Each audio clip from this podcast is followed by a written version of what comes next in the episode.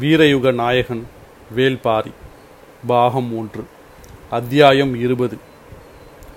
அது ஆதி பழங்காலம். எந்த ஆண்டிலும் இல்லாதவாறு கோடை வெயில் கொளுத்தி கொண்டிருந்தது. எங்கும் இலை தழைகள் காய்ந்து சருகாக கிடந்தன. நிலத்தின் வெக்கை எலிவலைக்குள் கூட நாகங்களை இருக்க விடவில்லை. மனிதர்களின் பாடு அதனினும் மோசமாக இருந்தது. ஒரு கொடும் பகலில் எருக்கு மலையின் தென் திசையில் காட்டு தீ பற்றியது. பற்றிய வேகத்தில் மலையின் அடிவாரம் முழுவதும் நெருப்பு பரவியது. மலையின் மேற்புறத்தில் குடியிருக்கும் நாகர்கள் பரவி வரும் நெருப்பை பகல் முழுவதும் அறியவில்லை. சூரிய வெப்பம் தாங்க முடியாத அளவுக்கு இருந்ததால் அவர்கள் பகலில் குடிலை விட்டு வெளியே வராமல் இருந்துள்ளனர். அனல் அனல் அலையலையாக மேலேறி வர அது வழக்கமான ஒன்றுதான் என்று நினைத்தனர். சூரியன் இறங்கிய பிறகே அவர்கள் வெளியேறி வந்தனர். கரும்புகை விண்ணை நோக்கி எழுந்த வண்ணம் இருந்தது. எருக்கு மலையின் நாலாபுறங்களிலும் இருந்தும் சருகுகள் பற்றி எரிய தீயின் நாவுகள் சு- சுழன்று மேல் நோக்கி பாய்ந்து வந்தன. மலையின் எந்த திசை வழியாகவும் வெளியேற முடியாத நிலை உருவாகிவிட்டது. இருக்கும் ஒரே வழி மலையின் மேற்கு முகப்பில் இருக்கும் கரும்பாறை மடிப்புகளும் அவற்றில் ஆங்காங்கே இருக்கும் குகைகளும் தான் நாகர்கள் எல்லோரும் குடிலை விட்டு அகன்று குகைகளில் நுழைந்தனர். உயிர் தப்பிய மகிழ்வு யாரிடமும் இல்லை. மலை முழுவதும் இருந்த நாகங்கள் நெருப்பில் அழிந்திருக்குமே. அவற்றை காப்பாற்ற முடியாமல் நாம் மட்டும் பிழைத்து என்ன ஆகப் போகிறது என்ற மனநிலைதான் எல்லோருக்கும். காட்டுத்தீ ஆறு நாட்கள் ஆறு நாட்கள் எரிந்தன எரிந்தது. காற்று வீச வீச நெருப்பின் வெக்கை நாலாபுறங்களிலும் சீறி கொண்டிருந்தது. கரும்பாறைகள் பிளவுண்டன. இரவும் பகலும் நாகர்கள் அழுகையை நிறுத்தவே இல்லை. ஒரு நள்ளிரவு முதுமகள் ஒருத்தி குகையை விட்டு சற்று தள்ளி போய் பாறையின் மீது அமர்ந்து நெருப்பு கோலமாக தகதகத்து கிடக்கும் காட்டை பார்த்தபடி இருந்தாள். அந்த இடத்தின் சூட்டில் யாரும் ஒரு கண்ணிமை பொழுதும் நிற்க முடியாது. அவள் எப்படி இவ்வளவு நேரம் நிற்கிறாள் என மற்றவர்களுக்கு புரியவில்லை. அவள் கண்களில் உயிர் இல்லை. எங்கும் தகிக்கும் கங்குகளே இருந்தன. நிலை கொண்ட மரங்கள் எவையும் இல்லை. நெருப்பு மரங்களை முறுக்கி திருகியது. இரவில் எரிந்தி சரியும் மரங்களை பார்க்கவே பயங்கரமாக இருந்தது. அங்கும் இங்குமாக மரங்கள் வெடிக்கும் ஓசை நின்றபாடில்லை. கரு நாகத்தின் சீற்றம் என வெடிப்புற்ற மரங்கள் நெருப்பை கக்கின. முதுமகள் அழும் கண்களையே துடைத்தபடி பாறையை விட்டு எழுந்தாள் எழும்போது தொலைவில் தகித்துக் கொண்டிருக்கும் நெருப்பின் பரப்பில் ஏதோ ஒரு வேறுபாட்டை உணர்ந்தாள். அது என்னவென்று அவளுக்கும் பிடிபடவில்லை. அந்த இடத்தை கூர்ந்து பார்த்து கொண்டிருந்தாள். ஒன்றும் தெரியவில்லை. எங்கும் கங்குகள் கண் விழித்திருந்தன. இந்த கொடும் இரவில் எதை பார்த்து என்ன ஆகப் போகிறது என்ற நினைப்போடு எழுந்தாள். மீண்டும் அதே இடத்தில் ஏதோ ஒரு அசைவு தெரிந்தது. கண்களை கூர்மையாக்கி உற்று பார்த்தாள். கங்குகளின் உள் நெருப்பு காற்றின் போக்குக்கு ஏற்ப கூடி குறைவதால் ஏற்படும் அசைவுகள் நம்மை தொந்தரவு செய்கின்றன என்று நினைத்தபடி குகையை நோக்கி நடக்கத் தொடங்கினாள். சிறிது தொலைவு நடந்தவள் மனம் பொறுக்காமல் மீண்டும் திரும்பி வந்து அந்த இடத்தை உற்று பார்த்தாள். கங்குகளின் மீதான அசைவுகள் கொஞ்சம் கொஞ்சமாக புலப்படத் தொடங்கின. அவளின் கண்கள் இமைகளை இறக்காமல் உற்று பார்த்தபடியே இருந்தன. நம்பவே முடியாத பேர் அதிசயம் ஒன்றை அவள் உணரத் தொடங்கினாள். உடலெங்கும் வியர்த்து அடங்கியது. அது உண்மைதானா என்ற கேள்வியை மனம் மீண்டும் மீண்டும் எழுப்ப அசையாமல் பார்த்தாள். உண்மைதான். என் கண் கொண்டுதான் அதை பார்க்கிறேன் என்பதை அவள் நம்பத் தொடங்கினாள். நெருப்பு எரிவது அடங்கி கங்குகள் மட்டும் கனன்று கொண்டிருந்த ஓர் இடத்தில் சாம்பல் படிந்த கங்குகளின் மீது ஒரு நாகம் ஊர்ந்து போவது போல் இருந்தது. உற்று பார்த்தவள் அவள் கண்ணிமைக்கும் நேரத்தில் கங்குகளை கடந்து நெருப்பை அணைத்த இருள் பகுதிக்குள் நுழைந்தது அந்த நாகம். முதுமகள் குகையை நோக்கி ஓடினாள்.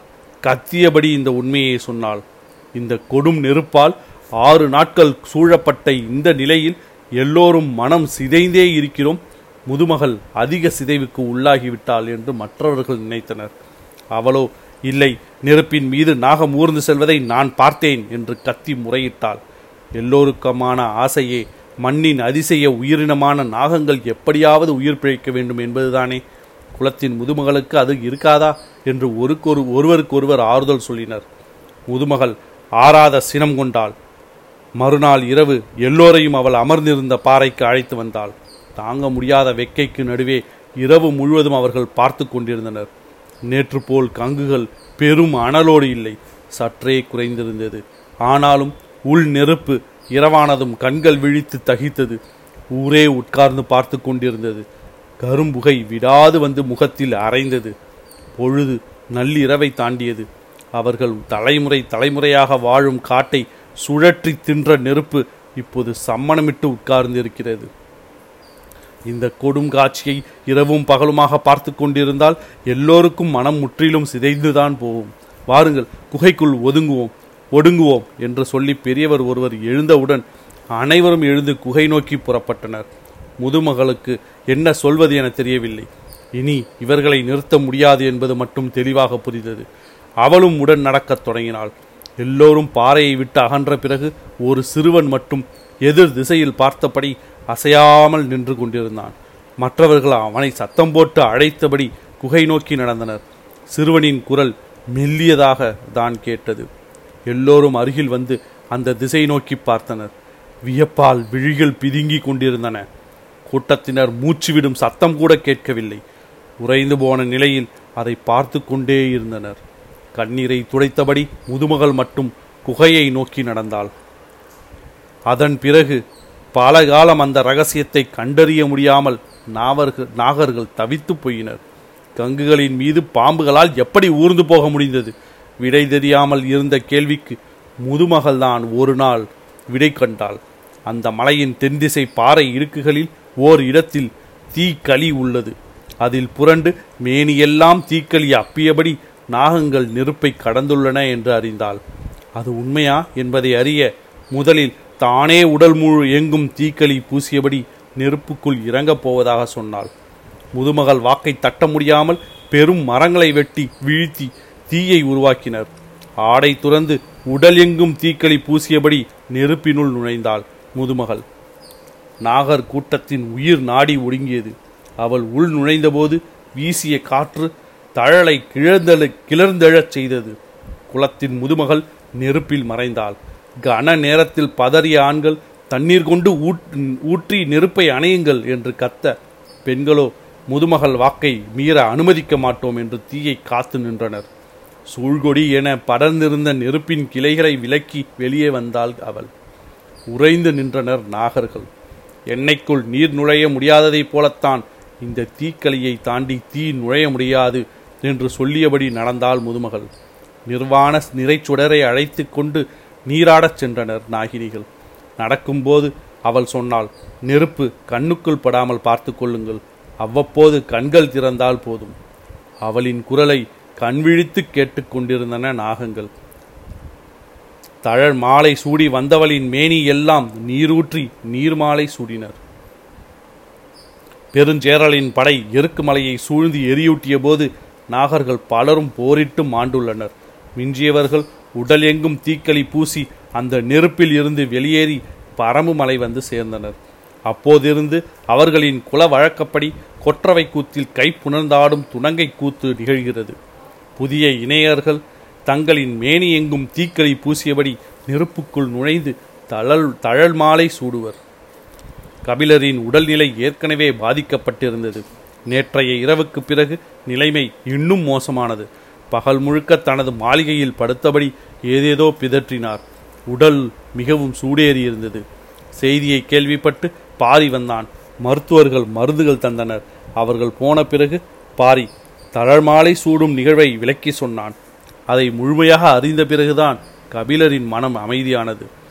மூன்றாம் நாள் சற்றே அச்சம் ஊட்டுவதாக இருக்கும். நீங்கள் ஓய்வெடுத்துக் கொள்ளுங்கள் என்று சொன்னேன். நீங்கள் தான் செவிசாய்க்கவில்லை என்றான் பாரி. எனது உடல் ஈடு கொடுக்க மறுக்கிறது.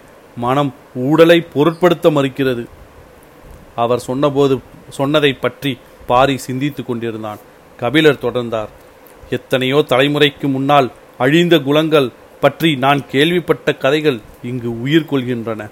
மனிதர்கள் வரலாற்றுக்குள்ளிருந்து இறங்கி வருகிறார்கள்.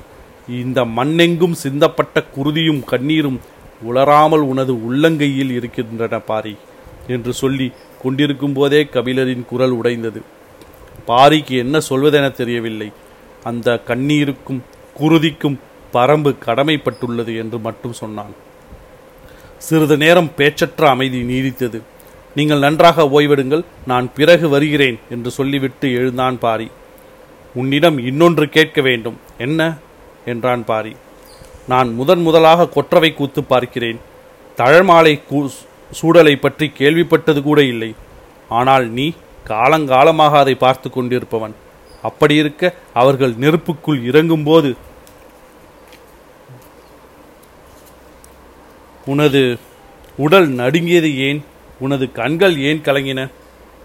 கபிலரின் கேள்வி பாரிக்கு பெரும் வியப்பை கொடுத்தது. நெருப்பாடல் கண்டு கூட்டமே உறைந்து போயிருந்த வேளையில் தன்னை எப்படி இவ்வளவு கூர்மையாக கவனித்தார்? எழுந்த பாரி கபிலரின் அருகில் உட்கார்ந்தான். அவனது முகத்தில் இவ்வளவு நேரம் இல்லாத ஓர் இளஞ்சிரிப்பு ஓடி மறைந்தது. பாரி சொன்னான் நேற்று தழமாலை சூடை மூன்று இணையர்கள் நெருப்புக்குள் இறங்கினர் அல்லவா? நெருப்புக்கு பின்புறம் இருந்து உடலெல்லாம் தீக்களி பூசிக்கொண்டு இறங்குபவர்களை நெருப்புக்கு முன்புறம் உட்கார்ந்திருக்கும் நம்மால் எளிதில் அடையாளம் காண முடியாது. நேற்றும் அப்படித்தான். ஆனால் மூன்றாவது இணை உள்ளிறங்கும் போது அந்த ஆண்மகன் யார் என எனக்கு தெரியவில்லை. ஆனால் அந்த பெண்மகள் யார் என்று எனக்கு தெரிந்தது. கன நேரத்தில் கண்டறிந்தேன். சற்றே அமைதி காத்த பாரு பிறகு பாரி சொன்னான் அவள் என் மூத்த மகள் அங்கவை. அதிர்ந்தார் கபிலர். பாரி தொடர்ந்தான் சிறு வயதில் இருந்து தழமாலை சுடுவதை பார்த்து கொண்டிருக்கிறேன். நெருப்பால் தீக்களியை மீறி ஒன்றும் செய்துவிட முடியாது என்று நன்றாய் தெரியும். ஆனால் உள்ளிறங்கியது அங்கவை என தெரிந்த கணத்தில் எனது உடல் நடுங்கியது. அவள் ஆட்டத்தில் சிறந்தவள். தனது இணையோடு நெருப்பில் இறங்கி ஆடுகிறாள். காதல் கொண்டு நெருப்பில் குளிக்கும் உன் மகளைப் பார் என ஒரு பக்கம் மனம் துள்ளி குதித்தது. இன்னொரு பக்கமோ தழலுக்குள் இறங்குவது என் தசை என துடித்தது. உடலும் மனமும் இரு கூறுகளாக பிளவு கண்டதை நீங்கள் சொன்னீர்களே எனக்கோ மனமே இரு கூறாக கூறுகளாக பிளவுண்டது. கலங்குவதிலும் கலங்கி மீள்வதிலும் பாரியே சான்றாக இருக்கிறான் என்று கபிலருக்கு தோன்றியது. அவள் காதல் கொண்டது உனக்கு தெரியுமா? அவள் காதல் கொண்டுள்ளாள் என்பதை நான் முன்பே கணித்து விட்டேன். ஆனால் யாரை தேர்ந்தெடுத்துள்ளாள் என்றுதான் தெரியாமல் இருந்தது. இப்போது தெரிந்ததா? இல்லை. நெருப்பில் நம் தசையை தானே நாம் உணர முடியும். அந்த இளைஞன் யார் என தெரிந்து கொள்ள ஆசைப்போடு இருக்கிறேன். அவளே சொல்லட்டும். அவள் காதல் கொண்டுள்ளாள் என்றால் அவன் மா வீரனாகத்தானே இருப்பான். இவளின் காதலை பெற முடிந்த ஒருவன் வீரத்தை தாண்டிய அருங்குணங்களை கொண்டிருப்பான். காத்திருக்கிறேன். அவனின் கைப்பற்றி எனக்கு எதிரில் வந்து அவள் நிற்கும் நாளுக்காக. மகிழ்ச்சி பொங்க கபிலர் கேட்டார். ஆதினிக்கு தெரியுமா? சிரித்தான் பாரி. அவளுக்கு தெரியாமலாயிருக்கும். தனக்கும் அவனுக்கும் ஏற்பட்டுள்ளது காதல் என்று அங்கவை உணரும் முன்பே அவள் அறிந்திருப்பாள். தாயல்லவா? கலங்கினார் கபிலர். மண்ணை வேர் ஊடுருவது போல் மனங்களை ஊடுருவுகிறான் பாரி. தன்னையும் அவன் ஊடுருவி கொண்டிருப்பான். அப்படியெனில் வேளிர் குலம் நாகர்குலத்தோடு கலக்கப் போகிறதல்லவா? கலவையில் தானே புதுமைகள் பூக்கும். வேடர் குலமும் கொடிக்குலமும் இணைந்ததில்தானே வேளிர் குலம் பிறந்தது. வேளிர் குலத்தில் கலந்துள்ள கலவைகள் எத்தனை எத்தனை? என் தாய் சொல்வாள் உன் பாட்டன் திரையர் பெண்ணை மணந்தான் என்று. காட்டெருமையை அடுக்கும் வலு உள்ள எனக்கு எனது தோள்களுக்கு வைத்தது அதனால்தான் என பலமுறை நினைத்திருக்கிறேன். திரையர் போல் திடம் கொண்ட ஒரு குலம் இந்த மண்ணில் வேறேது. நாளை என் பேர குழந்தையின் கண்களில் நீல வளையும் பூத்து மறையும் அழகை பார்க்க இப்போதே தயாராகிவிட்டேன். சொல்லும்போதே பாரியின் முகம் எல்லாம் பூத்து மலர்ந்தது. கபிலரின் உடற் சூடு குறையவில்லை. மாலை ஆனதும் அதிகமாக தொடங்கியது. நீலன் திசைக்காவல் வீரன். ஆதலால் கொற்றவை கூத்து முடிந்ததும் அவன் வேட்டுவன் பாறைக்கு சென்றாக வேண்டும். எனவே கபிலருக்கு உதவ உதிரனை அனுப்பி வைத்தான் பாரி. இளம் வீரன் உதிரன். கபிலரின் மாளிகைக்கு மால் மாலையில் வந்து சேர்ந்தான். அந்த பெருங்கவியை விழுந்து வணங்கினான். இருக்கையில் அமர்ந்தபடி அவனுக்கு வாழ்த்து சொன்னார் கபிலர். கொண்டு வந்த பச்சிலை உருண்டைகளை அவர் கையில் கொடுத்து வாயில் போட்டுக்கொள்ள சொன்னான். எனது உடற்சூடு குறைந்துள்ளதாக உணர்கிறேன். குடிக்க நீரை குவளையில் நீட்டியபடி உதிரன் சொன்னான். இன்னும் குறையவில்லை. உதிரனை உற்று பார்த்தார் கபிலர். உங்களின் கால் தொடும்போது அறிந்தேன். கட்டுடல் கொண்டு போர் வீரனைப் போல் இருக்கிறாய். மருத்துவமும் அறிவாயா? இளஞ்சிரிப்பை உதிர்த்தபடி நீங்கள் நன்றாக ஓய்வெடுக்க வேண்டும். மருத்துவர்கள் மீண்டும் மீண்டும் சொல்லி அனுப்பியுள்ளனர் என்றான் உதிரன். பெரியவர்கள் சில வேலைகளை செய்ய மறுப்பார்கள். அதற்கான காரணங்கள் அவர்களிடம் இருக்கும். அதுதான் சரி என உறுதியாக நம்புவார்கள். அதை மீறி அவர்களை செய்ய வைக்க சிறந்த வழி வயதில் மிக்க சிறியவர்களிடம் அந்த பொறுப்பை ஒப்படைப்பதுதான். இறங்கி வந்து அவர்களால் வாதாட முடியாது. அவர்களை கொண்டே அவர்களின் தரப்பை வீழ்த்தும் முயற்சி. பாரி அதையே செய்தான். உதிரன் ஒரு பெருங்கவியை குழந்தை வடிவில் கண்டு கொண்டிருந்தான். அவர் இரவானதும் கொற்றவை கூத்து பார்க்க அழைத்து போ என்று நச்சரிக்கத் தொடங்கினார். அவனோ அவரை மாளிகையின் மேலே அழைத்து சென்றான்.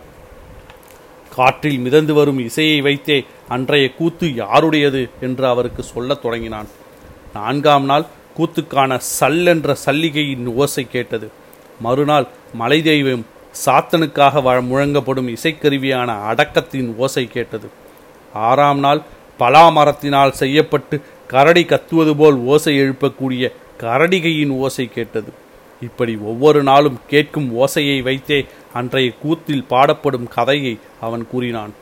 எட்டாம் நாள் இசையின் சத்தமே இல்லாமல் விட்டு விட்டு மனிதர்கள் கத்தும் ஓசை மட்டும் கேட்டது. இது கூவல் குடி என்றான். ஒளி குறியீடுகளை உருவாக்கி காட்டை தங்களின் குரல் வலையால் பின்னி தொடர்புகளை உருவாக்கும் வித்தை விந்தை வித்தை தெரிந்தவர்கள் என்றான். மறுநாள் கொம்பன்குடியை பற்றி கூறினான். இடையில் சற்றே உடல் நலம் சரியான கபிலர் கொம்பன்குடியின் கதையை கேட்ட நாளன்று முற்றிலும் தூக்கம் தொலைத்தார். கதைகள் பல நேரம் குருதியை உறைய வைக்கக்கூடியவனவாக அமைந்து விடுகிறது. கதை சொல்லும்போது பெருகக்கூடியது நினைக்கும்போது திரளக்கூடியது. மறக்க எண்ணும்போது நம்மை கண்டு சிரிக்கக்கூடியது. வடிவமற்ற ஒன்றின் பேராற்றலை கதைகளிடம்தான் மனிதன் உணர்கிறான். மறுநாள் கடும் மழை இறங்கியது. கார்காலத்தின் தொடக்க நாட்கள் காட்டின் குணம் மாறத் தொடங்கியது. இரவில் மழையின் ஓலியே எங்கும் கேட்டது. இசை கருவிகளின் ஓசை எதுவும் கேட்கவில்லை. முதல் இரண்டு நாட்கள் இரவில் விட்டுவிட்டு பெய்த மழை அதன் பிறகு முழு இரவும் கொட்டி தீர்த்தது. மீதமிருக்கும் நாட்களின் கதைகளை சொல்லும்படி கபிலர் கேட்டுக்கொண்டே இருந்தார். மூன்று கதைகளை சொன்னான் உதிரன். பதினைந்து கூடையில் இரு பழங்கள் வைக்கப்பட்டு தெய்வ வாக்கு விலங்குக்காக காத்திருப்பது கபிலருக்கு நன்கு தெரியும். எனவே மீதமுள்ள நான்கு நாட்களுக்கான கதைகளை கேட்டுக்கொண்டே இருந்தார். உதிரன் ஏதேதோ காரணம் சொல்லி சமாளித்து பார்த்தான். நான் ஒன்றும் சிறுபல்லை அல்ல என்று சற்றே கோபித்தார் கபிலர். நேற்று நடந்தது அரிமான்களின் கதை. குருதியை உறைய செய்யும் கதை அது. உதிரன் மனம் கலங்கி சொன்னான் என்னை மன்னித்து விடுங்கள். அந்த கதைகளை சொல்லும் வலிமை எனக்கில்லை. சொல்லும்போதே அவன் உடல் நடுங்கியதை கபிலர் உணர்ந்தார். மறுநாள் கபிலரை பார்க்க வந்த மருத்துவர்களிடம் அவனும் மருந்து வாங்கி கொண்டான். இன்று பதினேழாம் நாள். இவ்வளவு கடும் மழை பெய்தாலும் அதையும் மீறி இசை கேட் ஓசை இசையின் ஓசை கேட்கும் என்றான். காரணம் என்ன என கேட்டார் கபிலர். இன்றைய நாள் வேலிற்கு உரியது. வந்துள்ள அத்தனை குடிபானர்களின் இசைக்கருவிகளும் ஒரு சேர முழங்கும். காடு கிடுகிடுக்க காண்போர் நடுநடுங்க களமிறங்கி ஆடுபவன் வேல்பாரி. கொற்றவைக்கு முன் காட்டெருமையை பலியிட்டு மேலெல்லாம் குருதி பூசி நிலம் நடுங்க ஆடுவான். பரம்பின் எல்லைக்குள் வந்த குளங்களின் கண்ணீர் துடைக்க உயிரையும் தர சித்தம் என உருகி சொல்லும் பெரு நாள் இது. சொல்லிக் கொண்டிருக்கும் உதிரனின் உடல் மொழியைக் கொண்டே பாரியின் ஆட்டத்தை உணர்ந்தார் கபிலர். போர் தெய்வமான கொற்றவையின் முன் வாளேந்தி ஆடும் அமலையின் ஆட்டத்தை ஆடுவான் வேல்பாரி.